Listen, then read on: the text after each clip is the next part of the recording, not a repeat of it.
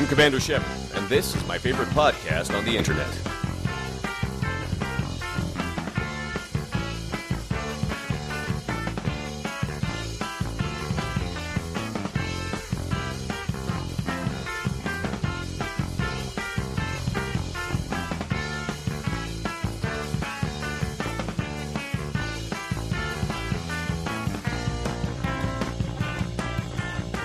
Welcome to the Active Topical Banter Show RP Gamers Editorial Roundtable Podcast. I am Scott Wachter, and with me tonight are my co-hosts. I'm Sam Wachter. This is Trent, by the way. Myself, I'm Mac. I do stuff here. How's it going? It's going well. All right. So today, uh, for our editorial roundtable, we'll will editorial and roundtable on the subject of systematized morality in the RPG genre gestalt thingy. and it, we're, we're breaking sort of choice and uh, choice and consequence related mechanics and design stuff into a few different episodes. Because hey, content. Make it work. Don't need to tackle it all at once. So We're all here. You all have RSS feeds. We can we can play this out for days. Indeed. All right. So what's the fishing line here? Where are we starting? Okay, well we're gonna start by saying that ethics is hard. Yes. There's no doubt about it because, as I've been joking before the show, video game ethics in terms of morality systems is save the baby or eat the Well, baby. No, mostly well, in RPGs. that that's basically it is that real life ethics are sticky and troubling and even when you agree you have to spend an entire dissertation explaining why no no i've come to the correct conclusion the correct way and you consequenceless is are full of bunk. Good day sirs. Even then, I think coding and designing ethics is really the complicated matter, is it not? well i i feel like you have to present a scenario and then attaching point values afterwards are really wonky.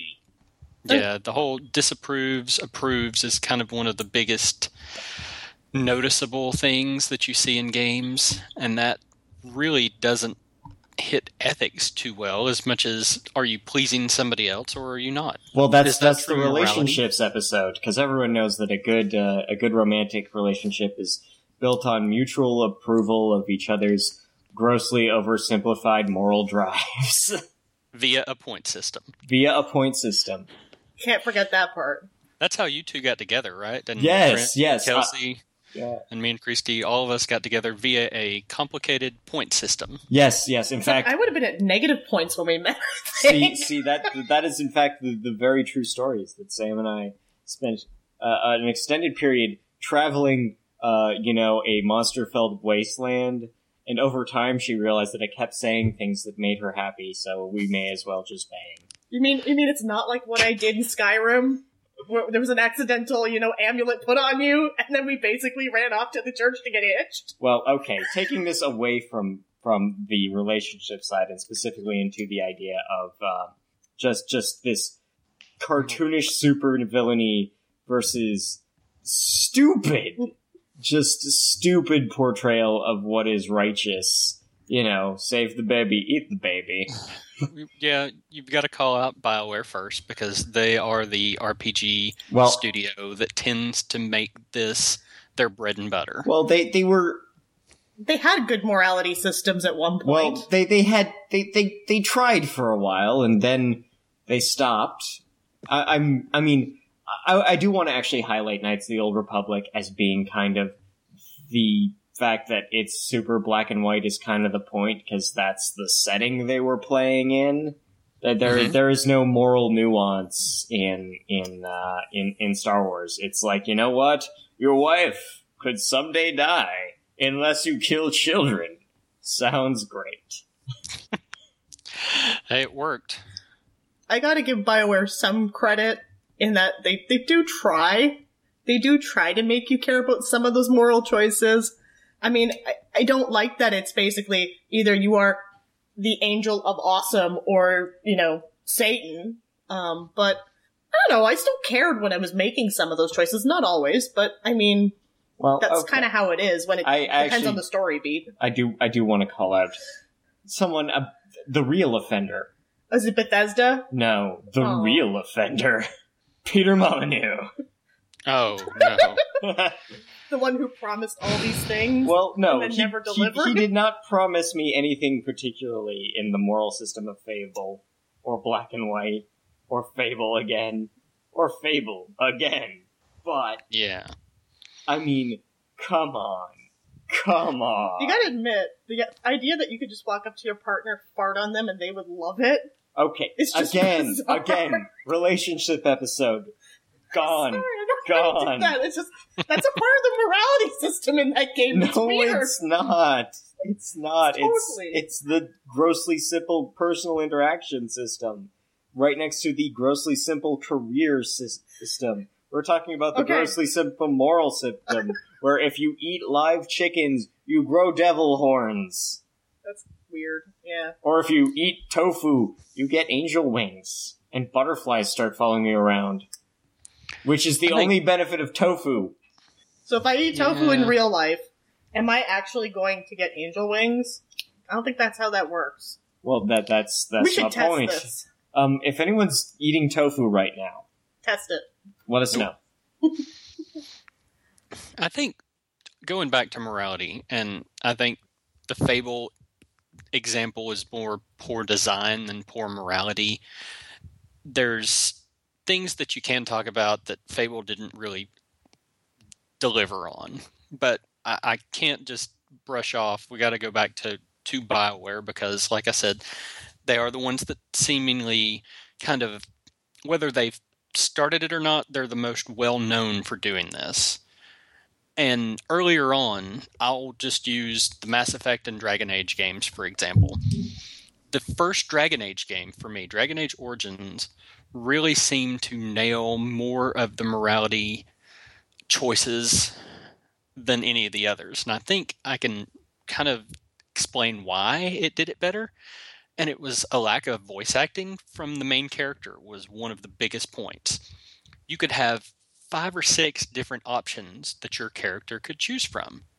And yes, you had to have voice acting for all the other characters and how they'd respond and what they would do. But they were able to play to those things more in that game than they were any of the others. Dragon Age 2, Inquisition, Let's be much honest. all of the Dra- Mass Effect games. Dragon Age 2 was the worst offender of the morality system bunch in Dragon Well, Age. Yes I and feel like no. we're going to drop down that bad hole because that that- is it, it's very a rabbit hole, but I think that one it, there was never necessarily a moral component. It is a, it was about choosing sides, and both mm-hmm. sides were stupid. Good point.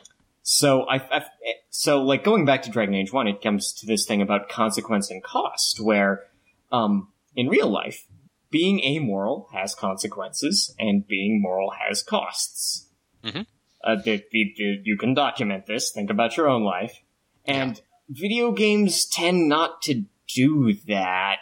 Like, or if they do, they're sort of readily apparent and immediate. You just you pick the thing, and then your consequence is immediate, and then uh, basically non-existent afterwards. It's like, oh hey, you did eat that baby. You're a horrible person. Moving along. yeah, pretty so much. So here's we have this baby. But see, and that's the most bizarre response. Like when you think about it, is you know you choose to eat the baby, and everyone's just like, "So you did that," and it just it's not real. and then maybe in any three way. dog, and then later on, three dog comes on the radio to tell you that man, this guy eats babies. He's a horrible person. no more old jazz music. Which is funny because you know Wayne Newton didn't pick on you. Wayne Newton didn't know you existed because you were a small part of a much bigger engine, whereas in Fallout 3, you're the only thing that mattered. That's true. Three Dog was a jerk. Three Dog is a jerk. I like But- Three Dog. I, I like Three Dog too. He's still a jerk. He likes to remind you you're either, I told you, a saint or a devil. And that's all he does. And if you're neutral, he just doesn't know what to well, really talk being, about with being Because you're neutral. boring. you. Well, Exactly. no, you're right. because being neutral means literally seesawing back and forth between quests as to how you resolve them. And then he's just like, this guy murdered everyone in this town. But then he was then nice to he other rescued a small child. But in order to be neutral, you have to only eat every other baby you save. yes, yes. Which, you know, I could tell you about another game that does this, which is Shin Megami Tensei 4. Because this is another one where, again, you get choices, and your choices follow the suit of is it lawful, is it chaotic, or is it neutral? Except for the part where having a neutral option is next to impossible in I that think game. I think you named the wrong SMT. no, that's the right one. Shin Megami Tensei 4. Okay, yeah. The one You- on you the s- 3DS. You said Persona 4. Did I say Persona 4? I'm so Yeah. sorry. No, she didn't. She said Nope. Shin Megami Tensei 4. Are you Okay. paying attention? Scott is not paying attention. One of the large issues that I've talked about with certain staff members, particularly Glenn, um, is that Shin Megami Tensei 4 is probably the most black and white with your three choices. You know, if you're lawful, oh my god, you're amazing. And yet, you're basically killing a crap ton of people by doing what is considered a good thing. Because the game is about an apocalypse, you know, your choices are kill everybody or try to save everybody. Or just not be a part of it. Which I like that option the best, and that was actually the first option I picked when I beat the game. Um, but its idea of morality, I mean, I don't really like black and white morality systems, and it's a shame that that's mostly what we get a lot of the time. I want to believe that there are games that can do that in a more interesting way. It's a shame that there's some non-RPGs that I'd love to talk about that do it in more Well- interesting ways, but I won't talk about that. Well, I mean, if we come up with a compelling counterexample that is grounded in morals and not a choice consequence thing, because I do want to leave a sort of an amoral choice consequence telltale style thing aside for this discussion, I understand. because the game doesn't judge you. The game does not judge what Lee does. He just tells you what people are going to remember. Whereas And- Shin Megami Tensei 4 basically tells you you're either awesome, an asshole, or wow, you just really didn't do anything. Well, and and And the endings never feel fulfilling because of that. Well, and I think that's something I do want to talk about where you kind of get locked in to playing your alignment basically in every instance. Like, I mean, obviously there's there's your D&D spin-offs where you rolled paladin, so god damn it, you're going to pick the nicest guy option ever every time or the game's going to hit you with a stick. The stick being Be X- nice. Well, The stick any, is XP loss. are there any other games that really nail down consequence? That give you a true consequence to your actions. I- that, that was the example I was going to give Oh. with Dragon Age Origins earlier. Was that was the first time I'd really felt hit by something like that? Was when I was given the option of destroying the Urn of Andraste, or not, and then seeing how one side of the party said do it, and then Wynne was like, "You better not do it," and You gotta listen to Wynne. yeah, just you know, I saved scum this one a little bit, but when I did it and she like went nuts and turned on the party, that was as you know, people can say that's bad, stupid, whatever, but compared to anything else Well, that's th- out that's there, that's it. Is Dragon Age lets your characters break. Mhm. Like everyone has a break point. Uh, Knights of the Republic Two did something similar, but I actually want to bring up a good consequence game is uh, The Witcher. Now, The Witcher doesn't really make much moral judgments because it's a kind of a gray, dark, semi literarily realistic world full which of Witcher, any of the Witchers. uh, Witcher One did like The Witcher One has a lot of sequences where you'll just make a call that you'll you'll be like, you know what, I don't need money right now. I'll let this slide, or I'm going to make a stand against this, and then later on you'll be hit with, oh, because I did that an act ago, this guy's been killed by bandits, and um, you you see it in a few other places in other Witchers. Like I'm playing The Witcher Three right now, and uh, a consequence of leaving a guy alive in Witcher 2 Mhm. means that I get to shortcut a contract quest and then get dragged into helping this other guy. And that was kind of interesting because, again, no real moral component to it. Like, I can decide whether or not killing that guy in- at the end of the second game was a, a yes or no, a good thing, was a good or wrong thing, or even just a selfish thing. it was a moral choice, like you said, but it's not punishing you because you made evil choice versus good choice. You made a moral choice to let this person live because that's how you felt, and there was a payoff for it that was beyond, oh, here's all the treasure of the world for being a hero. Yeah. Well, I mean, that's the thing. Geralt's not a hero. He's a professional. Yeah. and that that is an interesting thing. And I think having that tone, like uh, I think the wit, the part of the writing team on Dragon Age wants to have that tone. They want that dark, kind of just grounded, gritty thing where you're going to make hard calls Mhm. and you're going to have to live with them either way. And eventually they ended up softening to make it a bit more like Baldur's Gate 2, where you could be a nice guy, but it meant more work. And being a nice guy always n- never had any negative repercussions down the line. You were a nice guy, so the game wasn't going to hurt you for it. And The Witcher just sort of says, "Hey, you make your call. We're gonna have a site. We're we're gonna have something else later come up. Like, you know what? I saved a guy from getting lynched because I didn't think he was a band because I didn't think he deserved to be lynched for being on the stuck in a war. And then you know what? A few chapters later, I bump into him, and oh, he's turned bandit and he's killed a caravan full of guys, and I'm like, "Geez, you you sir." have made me feel bad about my d- judgment. I'ma stab you now. and I did stab him then. But you know, what, like But that was down to me. The game just gave me XP both times and was like, okay. But you know what? I think Maxon does something, at least with Dragon Age Origins. I think that game did try in a lot of ways to have um, some grayer choices, at least some gray area in what you could do. Um, and it's a shame that there are so many games that prefer this idea that it has to be either black or white. That's why I, I for preference sake, Yeah. I still love Origins the most, just because I feel like when I was going back and playing different parts of the game again, yes, I'd go and make the alternate choice, but it was always kind of fun to see the reaction of the party members afterwards. Like, I don't know if anyone did this, but I took Loghain into my party, and that was one of my favorite moral choices that I got to make in the game because I basically got to either I could kill Alistair in that moment if I wanted, or yeah, I could just exile him. And I chose to exile him, so it was great when I played Dragon Age 2, and there he is sitting at the bar and he's getting completely drunk and plastered. So it's kind of nice to see that like after effect. And then to have, Huh. for example, when I went into Dragon Age 3, Loghain was the warden that you meet if you took him into your party. Really? And so I, I didn't get the Hmm. the generic warden guy that everybody else got. I we're, got we're all surprised because we didn't let Loghain live. Yeah. Well, Loghain honest- was a dick. yeah.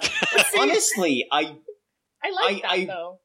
I, How can Get- you like getting on this- him? I don't like Ah, Loghain. I just I'm like to. judging you, Sam. yeah, God. get, getting, uh, getting, talking about Loghain, a quick tangent about Loghain for a second. Um, Chuck, what's his face on, uh, he, he runs the SF Debris video series.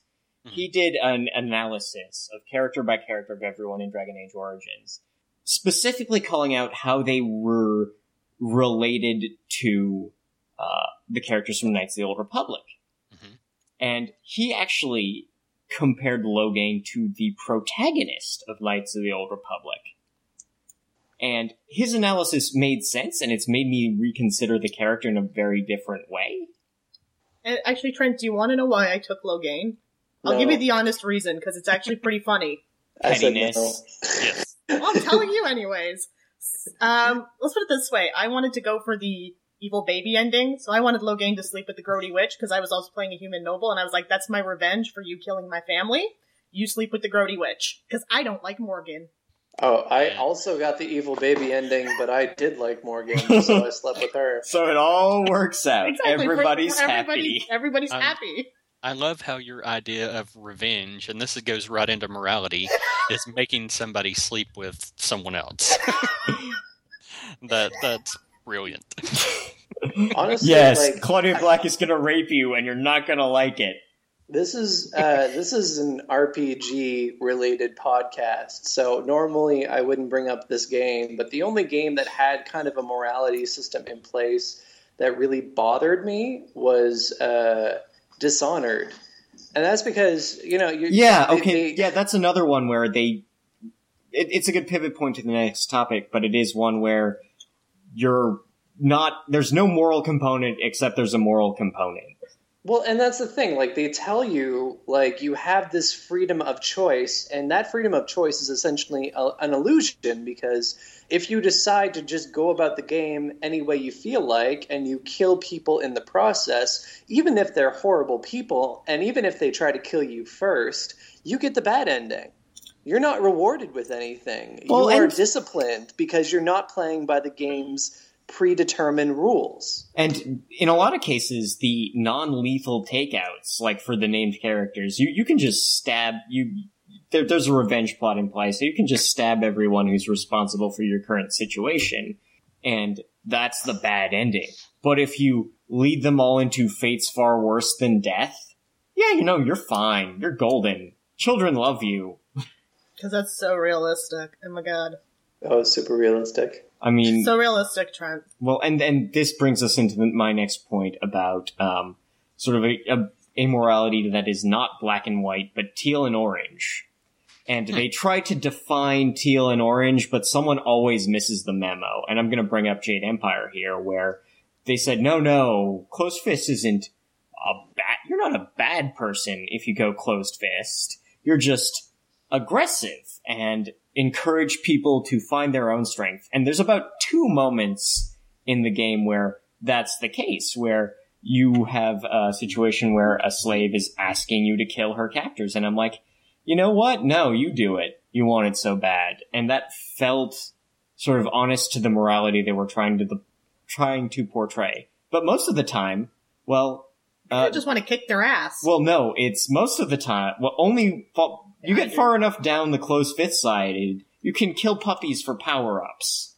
no, no. I didn't get that far, but no. That could be a good band name. Puppies for power ups. Yeah, like you, you, you literally are just walking down the street of the Imperial City, and you can kick little Lhasa Apso fluff dogs for health pickups. They explode in the same piles of gore as everything else. Thank God I didn't go the way of the closed fist, but Yeah, that's I mean, horrific. And I'm picturing my own little dog and I'm crying and this is terrible. It's terrible, guys.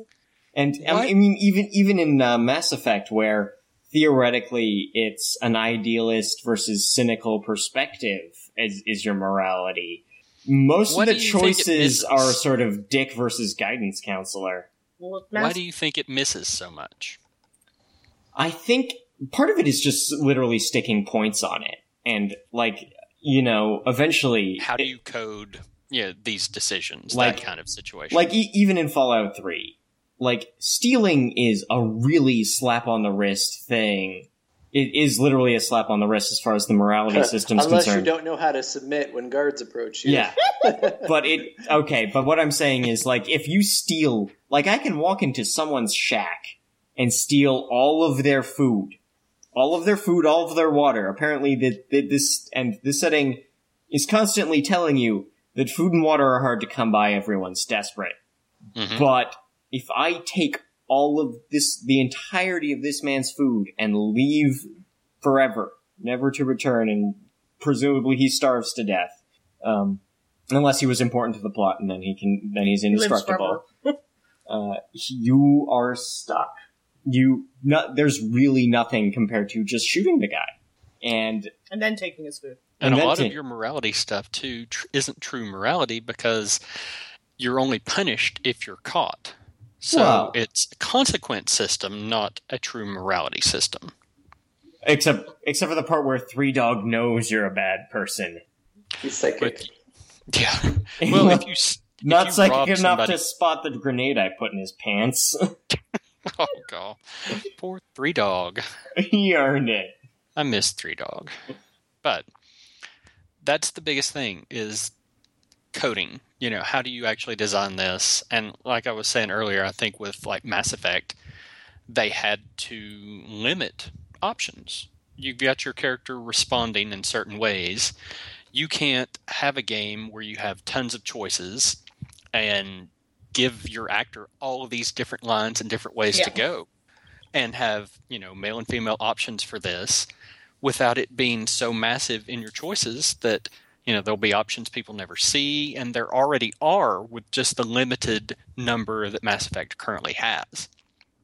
So i'm not sure how you can improve that without making a game that's so much more bloated and so much more massive in scale and scope you know it'd be great if they could just do that but realistically i don't think it's possible No. not with current setups it would have to go kind of kick it back a little um, make it a little more retro like Well, I know, think Shroud of the Avatar, Doors of Eternity or something. like Shroud of the Or- or- Avatar, supposedly is going to have no spoken dialogue, so they can kind of use chatbots to do everything Mhm. in the name of flexibility.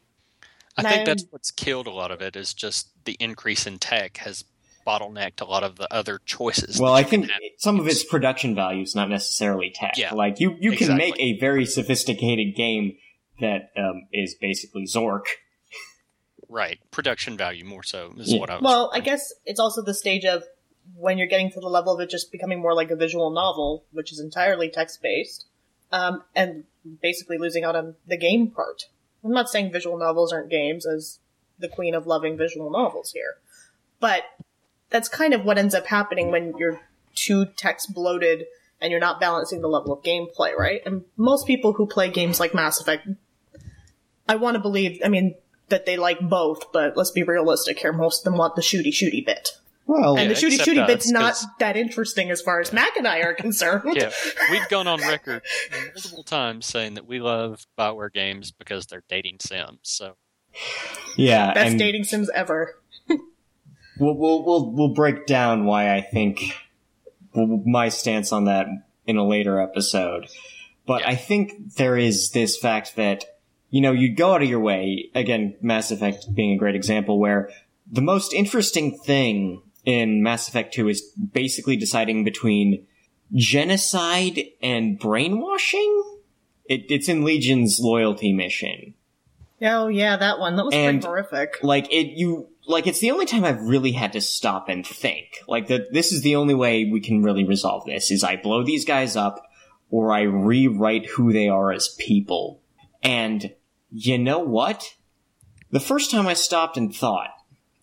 The second time I picked whichever one gave me red points because I needed a lot of red points to get through the end game and the next and the sequel. were and are they really people? You know, that's the one thing that made you sit back and think that one time, isn't it? It was the mindset you had going into it.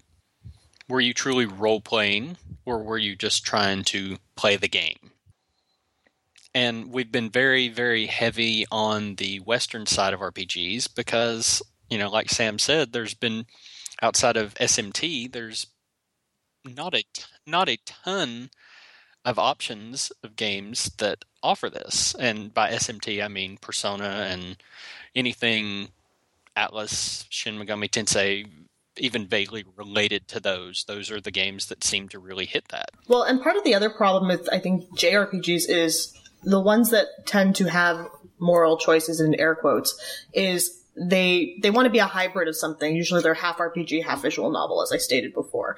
And unfortunately, whenever you play one of those, you either get one side that is stronger than the other. Usually, like for me, I- almost find I like the visual novel side more in those kinds of RPGs than I do the actual RPG part.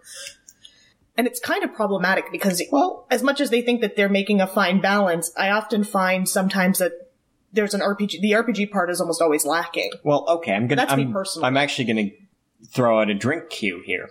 Oh no. Chrono Trigger, Ah, oh, it's Chrono Trigger. because Chrono Trigger isn't overt. It's not always telling you what a choice point is, and there's a lot of things you can do on a new game plus that let you break sequence that alters your endings. True. I mean, again, the game doesn't necessarily judge you, but there is a best ending to Chrono Trigger. Yeah. And there are other games that do the same too. And it's not just Megami Tensei, but it's rare outside of that series. And, you know, I there's mean- games like uh, Tactics Ogre. But still, even within that, you kind of branch in different directions. It's not so much Well, and I mean, minute there step, there are games. points you're hitting. Yeah. Yeah, it, it's it's the overall picture of which Well- path you end up in the long run. And let's be honest, there are games that just also try to do it and it's outright embarrassing, like Tales of Xillia 2, where it would give you choices.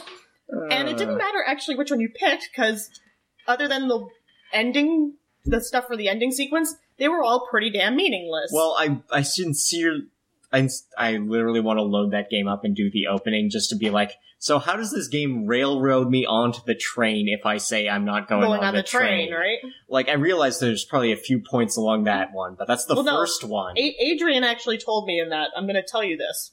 If you select to not go on the train, they still force you on the train. oh, I, I, I know because of that. stupid little girl mechanics. I, I just want to see how they do it. I want to see the But that's how. what I mean. A game like that, a series that's not known for doing that, flops when they attempt it because they don't actually get a sense of what makes choices interesting. Like well, they, Tales wasn't done very. Oh, that's just it. But Tales, you could see that they just didn't even research the idea of how to make choices. They had no clue, Well, I and think, that, that's and there, there, there a is pain, some, really. and there's something to be said where these games are not super authentic about the alignment you are playing, Yeah. where it's like never win, like Neverwinter Nights. Well, you know, the good guys are going to save this village because they're good guys, but the bad guy, the plot still says you have the village gets saved, so the evil characters have to save the village an evil way. All right, I want to know this then. I want to hear from all of you all, Uh-oh. uh, especially Trent on this one.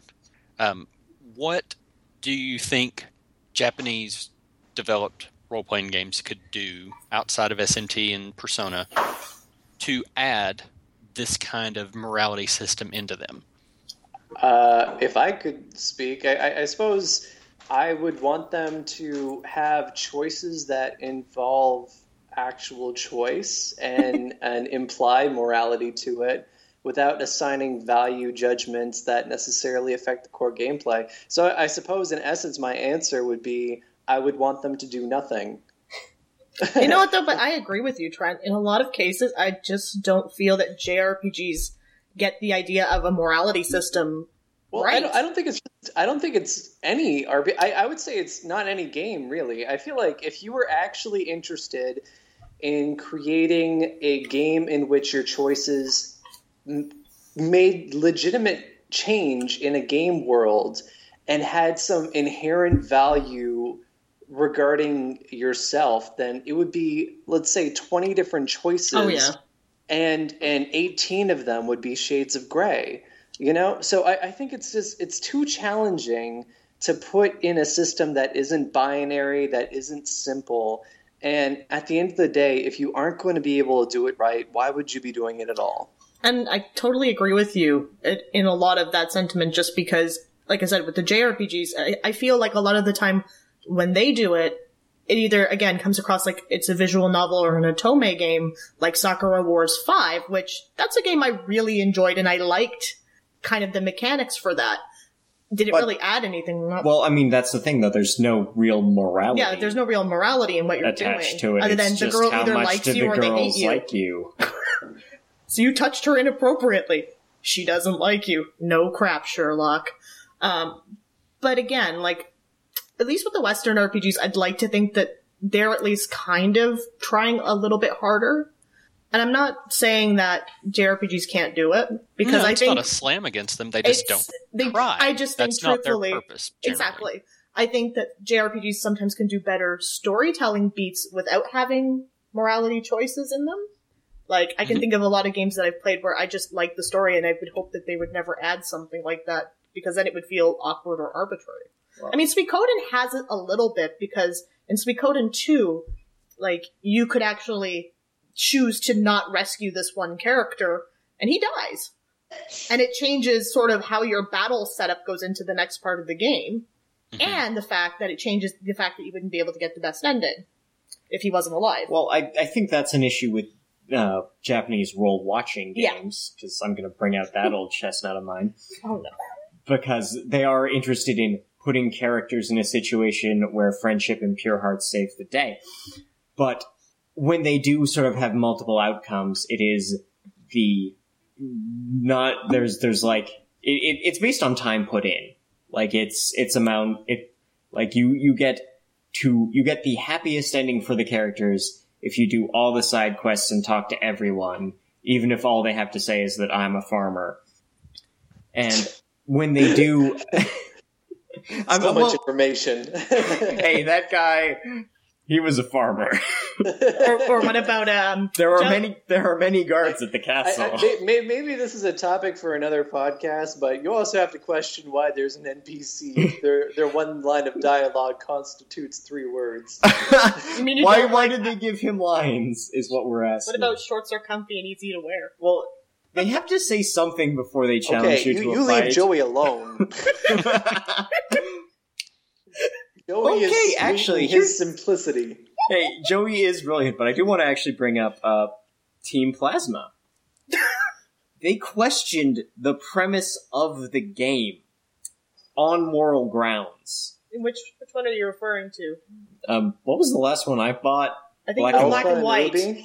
Black, Black and and white. white. Yeah, that's the that's the environmental one. Plas- Yeah, the- plasma. Yeah. yeah. Team Plasma. They they were like, "Hey, are we sure we're doing this is right?" And that's actually a really interesting thing where you have to ponder that. Except the game tells you that nah, it's cool. That and in fact, they, this whole writing rhetoric of theirs was bunk. They're just trying to steal a rare Pokemon to rule the world. But you know, you gotta admit that's kind of neat for a Pokemon game to actually take a step back for a second and be like, "Hey, These are cockfighting sea- seashore monsters. There's some morality to talk about right there. Well, and that's I'm it. saying. Is sometimes I think games can bring up a morally challenging topic and not necessarily have a choice and be interesting.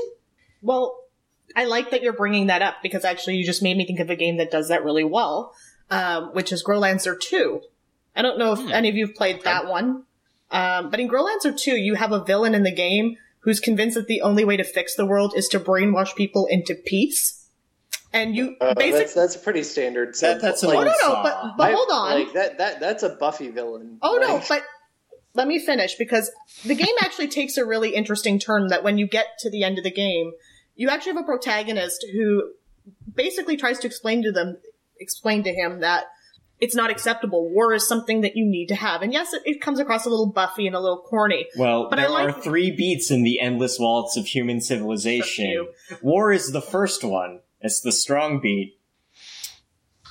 But again, like I like the way that they I like the way that the game presents it because it's fun to watch the villain just basically crumble and he actually ponders that that answer. Like he doesn't actually state no no this is what I have to do and this is the only way I can fix it. He actually rationalizes with the hero for a few minutes and actually says, you know, if I can't fix the world, then then who will? And he's not like an evil villain by any stretch of the means. He he has a good sense of what he wants to do, but at the same time, it's like brainwashing people into peace isn't exactly going to Well- fix anything. Actually, um, while we're on that, Chopin.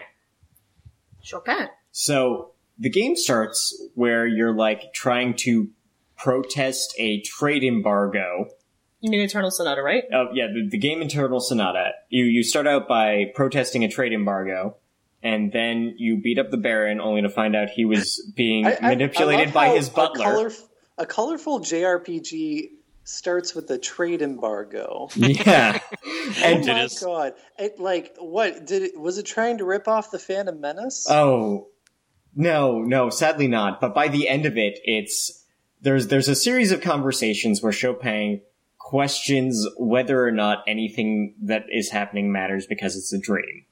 And he eventually decides that no, this is a dream. I'm gonna wake up. If I have to wake up by killing you, I will. And then he becomes the villain of the final act. And that's actually sort of an interesting moral stance that it's like, you know what? We've established from jump that this is a dream. Chopin dreams about trade embargoes, apparently. And that we're gonna make you care about this dream world way more than care about actual 19th century Poland. So, uh, when we get to the end of it, Chopin seems like a dick for wanting to, wanting out of here. And then you kill him. Spoilers. I haven't played that game. Thanks, Scott. Sam, it's been like nine years. I know. I'll get to it. It's a, it's out of the spoiler zone. I know.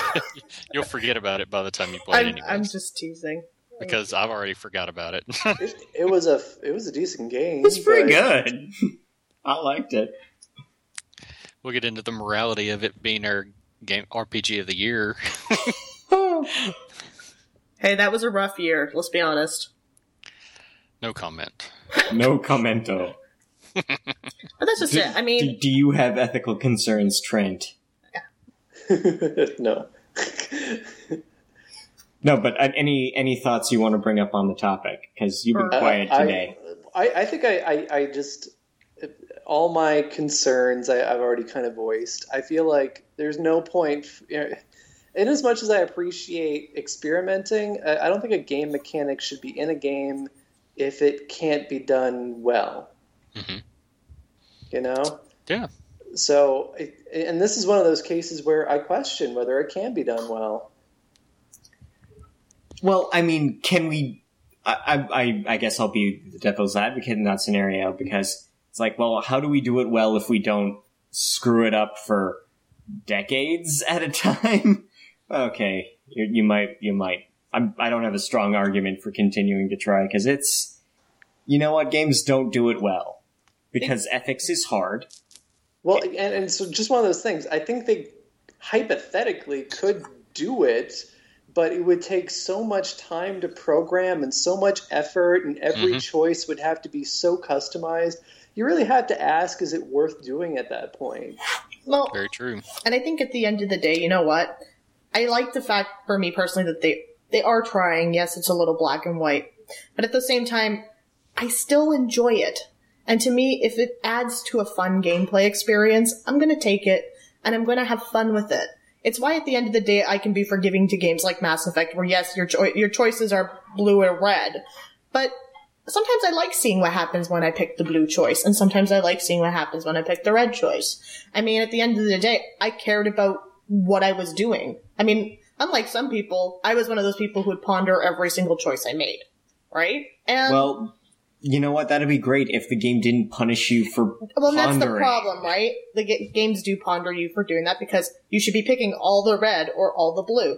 And Um, ev- even in, say, Knights of the Old Republic 2 or Dragon Age, where there's no bar on the side of your character sheet, there's a bar on the side of everyone else's. Yeah, but I and mean, so like- if you aren't playing nice with everyone, or playing nice with the people you want to keep, they aren't gonna stick around. I mean, at the end of the day, yes. I mean, I played the first Mass Effect and I played basically making the choices that I wanted to make. And Hmm. I never got the achievement for being all blue or all red because I did that. And the game did punish me for that. But at the same time, I was okay with it because I was happy with the decisions that I made in those scenarios. The only decision I wish I could take back was learning that Kaidan was slightly better than Ashley.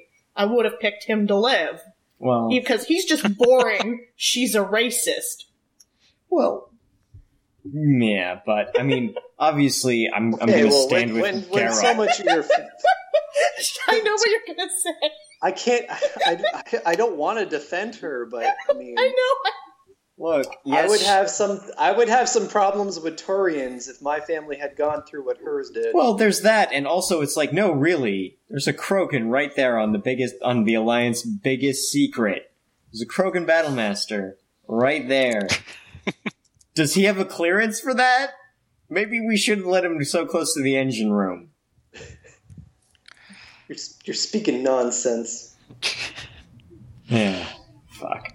But again, I just think at, at the end of the day, people enjoy it regardless of the fact that yes, it's not always the most realistic situation, but I think if it adds to your experience in a way that you can say, "Hey, what choice did you make?" Because those are always the best kind of conversations to have with people. It's like I know, like for example, when I finished um, Walking Dead season one, my girlfriend and I had this long conversation about just what kind of choices we Well- made and how we approached. Them. Well, things. that's it though, is I think because they weren't trying to boil those down. And I mean, they do event it is a series of binaries and they do simplify them by just hacking off characters when they become uh when the branches diverge too far. But it they no one's necessarily judging the game itself is not judging you. There's there's no mechanical incentive to stick to the straight and narrow. If you want to, if Lee Everett is, actually no, if Bigby Wolf is just a murderous, a murderous sociopathic bastard, the game doesn't really block you from anything. It's just like, hey, this is how we've You get written some the extra char- dialogue that's Yeah. different. the characters have are going to react to that. But Mhm. eventually, you're going to solve this mystery, and you're going to do some more murdering because you're Bigby Wolf, and you're the biggest and baddest. see, I didn't want to bring this game up because it's so new, but I am going to talk about it without spoiling it. But one game that I think handles choice making in a very interesting way is from is Until Dawn, which is that new uh, slasher horror game. Basically, when you pick choices in that game, your relationship changes with the people that you're talking to, and it actually has stats. So when you go into the status screen, you can actually see like how your relationship has changed with someone. So, for example, if you talk to one person and you say all the wrong things, unless you have a bad relationship with them, they could actually turn on you later in the game. well, I mean, that sounds like things we've already talked about. It is, though. but what I liked about that game, I mean, in putting it into a horror setting and doing it well, Well, is and that's what makes it kind of makes the game great, the game worth talking about. But like when it's not as new, there's things about it that I'd love to discuss because the idea that you could basically change somebody else's fate because it's a horror game, it it's a great concept. I wish that RPGs could figure out how to do that and make Well- me actually, I'm gonna bust out one now: which one? Alpha Protocol. Oh, Now, you they're not so like much Alpha. alignments per se; they're more like approaches. Yeah. But Yes, yes, yes. My loathing for Alpha Protocol is well documented. but, but I, I'm saying is though it, it sets out three very distinct personality and approaches and Yeah. you can play one you can pl- you, you can just hit the violence button over and over you can be kiefer sutherland but the reward the, the game actually rewards you for being more chameleonic and approaching each person differently I love that game. and that that's that's what makes me want to go back to it. And then I remember, oh, all those boss fights. I don't think I can.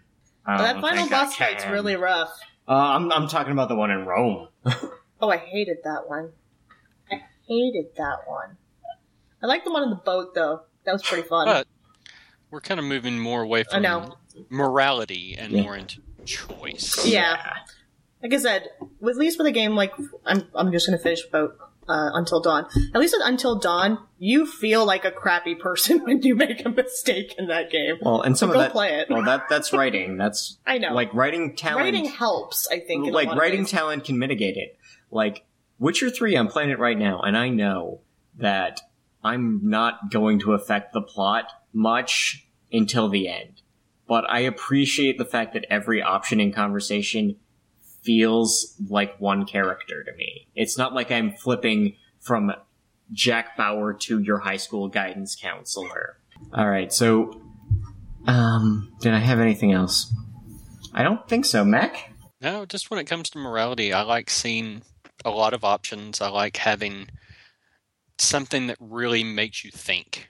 Um, like Sam said earlier, you know, some of the games that you play that or um, all of you all have said throughout this night, you know, there's some things that you pause on. I think it was Scott too talking about Legion. There's just certain things I really enjoy in a game, and it's choice, and that's why you know I I do enjoy the Telltale games, even if it's you know you end up in the same spot. I just like the moment to moment morality and how it makes you feel like a jerk at the time, even if the plot doesn't change. So I'd like to see more RPGs do it. Uh, Western, Eastern, Japan, you know, I don't care where it comes from. I want to see more of that because that's what I enjoy in these. I'm with you on that. I mean, like, this is part of the reason why I think I gravitate to visual novels as much as I do. Um, and that's just because visual novels, you, you do get to see the large, the larger change in some cases. See, here I thought you were going to say get to see large breasts. That too. Shut up. Okay. I'm disappointed that in Hakuoki I didn't have big boobs, okay? It bothered me. Look, just a little. You are the only girl at a pigeon school. They, But you know they aren't going to give you big boobs. I'm sorry. That game is actually really brilliant if you get all the endings and then you get the murder plot line. It's the best thing ever. About to say, we went There's- from there's so to doubt. Hatoful Boyfriend. I think we've got a couple of them mixed up there. both both games are great. Okay. but I'm just saying, um, I'm like you, Mac. I'm I'm happy when I get to think about a choice that I'm making. At the end of the day, yeah, is it black and white and maybe one shade of gray? Probably. But you know what?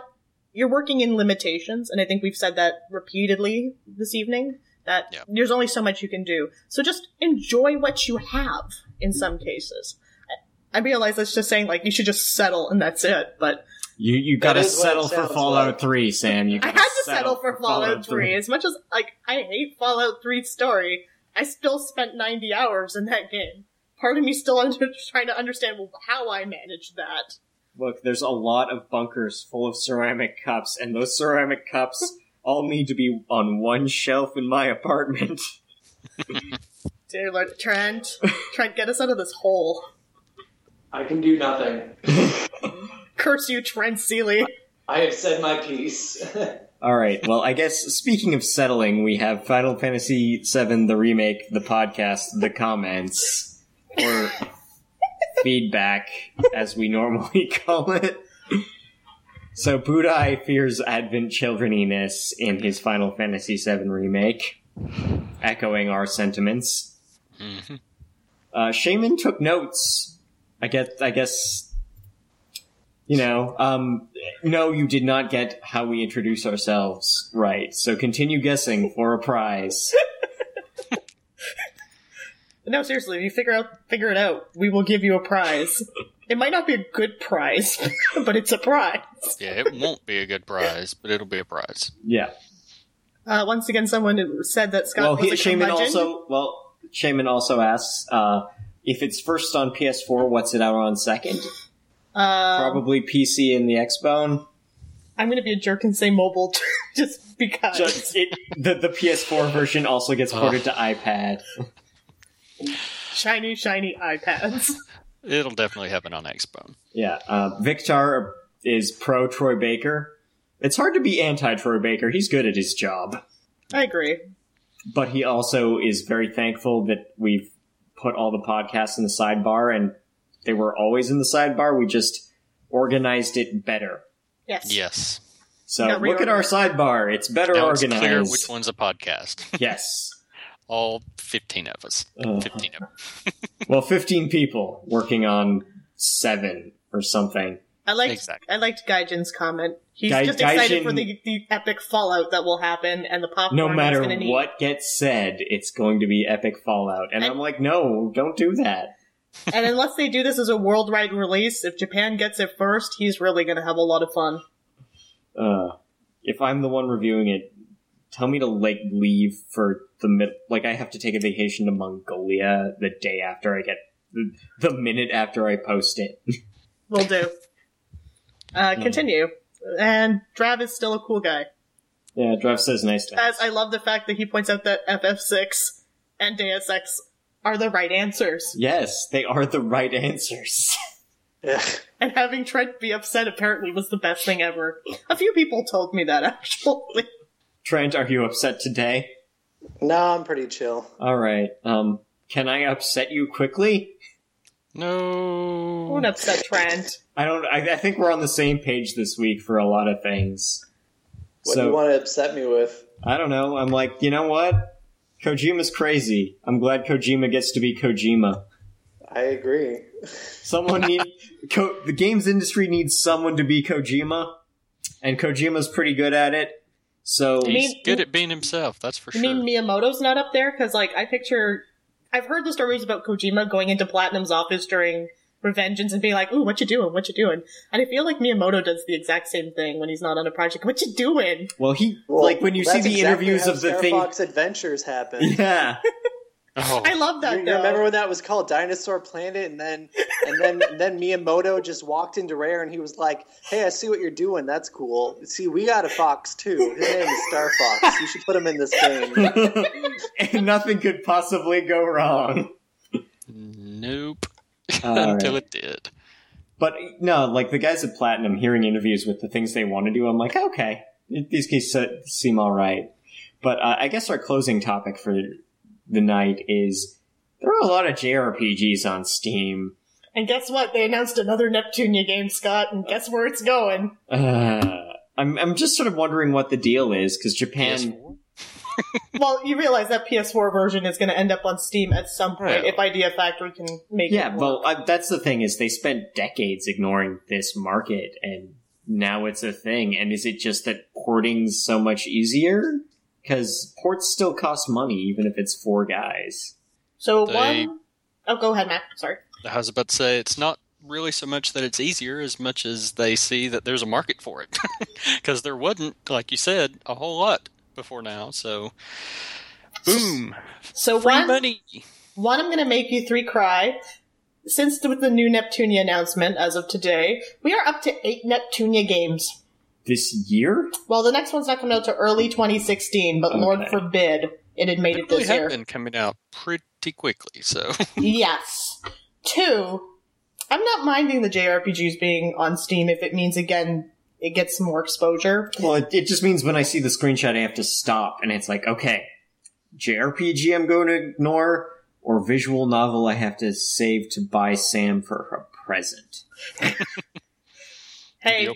I like when there's both involved too. So I know, but that overlap doesn't happen on Steam so much. I mean, if they ported PS4, uh, Persona 4 to PC, I, I admit I am I'm liking the trend. I mean, for a while there, basically all you got was Recettear and anything Carpe Fulgur put out. But it, it does I'm break little- up all the zombie games, or survival crafting games with zombies. I admit I'm a little traumatized by the amount of compile heart on Steam because compile art. Well, I'm not saying they're good JRPGs on Steam. But you know, you've got Square Enix deciding also to throw their entire catalog, or just about, on there. And we're waiting. We're waiting for Lightning Returns, right, guys? Playing Don't- that with a controller. don't- controller. Don't don't it's tempt supposed me. to be coming. Don't don't. I mean, now mind you, I've heard different things from people playing JRPGs on Steam. Um, for example, I was talking to someone from RPG Fan, and they were saying how um, trying to use the mouse and keyboard for Type Zero was next to impossible. oh, I, I believe it. But apparently, there's a keyboard option. Well, there's always a keyboard option. I'm just not saying it's a Practical? thing you Yeah. want to do. Very true. So with that, what are we talking about next week? Uh, well, next time uh, it's going to be our October e- episode. So I'm going to talk about why horror and RPG mechanics don't jive most of the time, Or why they, They do. do. or when, or how they could, or how they do sometimes. I feel like Trent's going to be very passionate. Eh. that was very passionate. Trent, So- you're the worst helper ever, and I still love you. Ugh, I love Koudelka, but I mean the re- it, Well, No, And- no, and I we're love- not. We're not speaking Par- about Koudelka. That that game's a train wreck. Let's be honest. I, I, I love Koudelka and I love Parasite Eve, but um, no, I, I don't know. It's hard to be afraid of something when everything stops, so you can select your actions. You know? Yeah, and that that's going to be at least my thesis or part of it. But so tune in for that. In the meantime, leave comments on the forum. Uh, send uh, angry complaints to Wheels at rpgamer.com and join the Sam Marcello fan club by sending Trent nine ninety five. I really like don't. that. I really don't like this fan club. If I'm being honest. Nine ninety five. Also, I think you guys are overcharging people. Canadian. You guys are seriously overcharging people. Like this should be a dollar. No, nine ninety five Canadian is perfectly fair. And Yes. if we wait another month, it will be a dollar. Good night, everyone.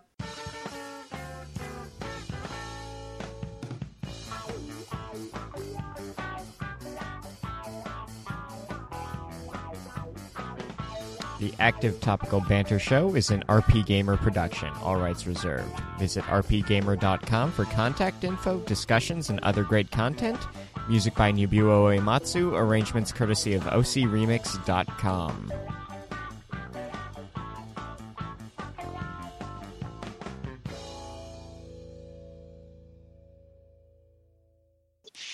I'm kind of sad. I thought you were going to say that we were going to be the power. That that that that was this. I was throwing you that line. I threw that line your way, and you Trent- just left it there. You I I, just- left I it there. it. I took it. I come took it in the right direction.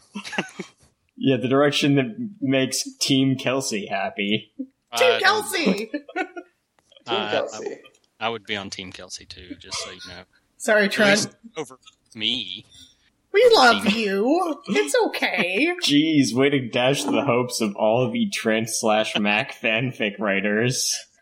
Because there's Oh. so there's so many of those. I know. Look, I'm just going to assume that any podcast that runs long enough will develop its fa- own fan fiction somewhere. It's okay. So- Scott's gonna cheat on me with our current roommates, so you know it'll be fine. I'm kind of frightened by the possibilities of. Is that like rule 37 of the internet or something? I, I think that that's somewhere in the '60s, probably. Okay. Well, that gives me great fear for some of the podcasts that I listen to and some of those that we host on this. I'm, I'm not saying I've found the Phil Mike stuff. I'm just saying it's almost certainly out there by Okay, now. okay we, we, we need we need to stop this. I mean, unless you know there's some Oh. Sam Becky Yuri that we're not talking about. Well, I'll just go ahead and say hi. I'm- send send yeah send send your send your erotic fan fictions to wheels at rpgamer.com. I guess I should introduce. He didn't leave. He's just being quiet. Something Uh, I don't know how to time. do. Had to remove pants. it's important. That is the official policy of this podcast. Oh no! Sometimes you sometimes you have to do a six hour side quest for the baby, and then decide if you eat it afterwards.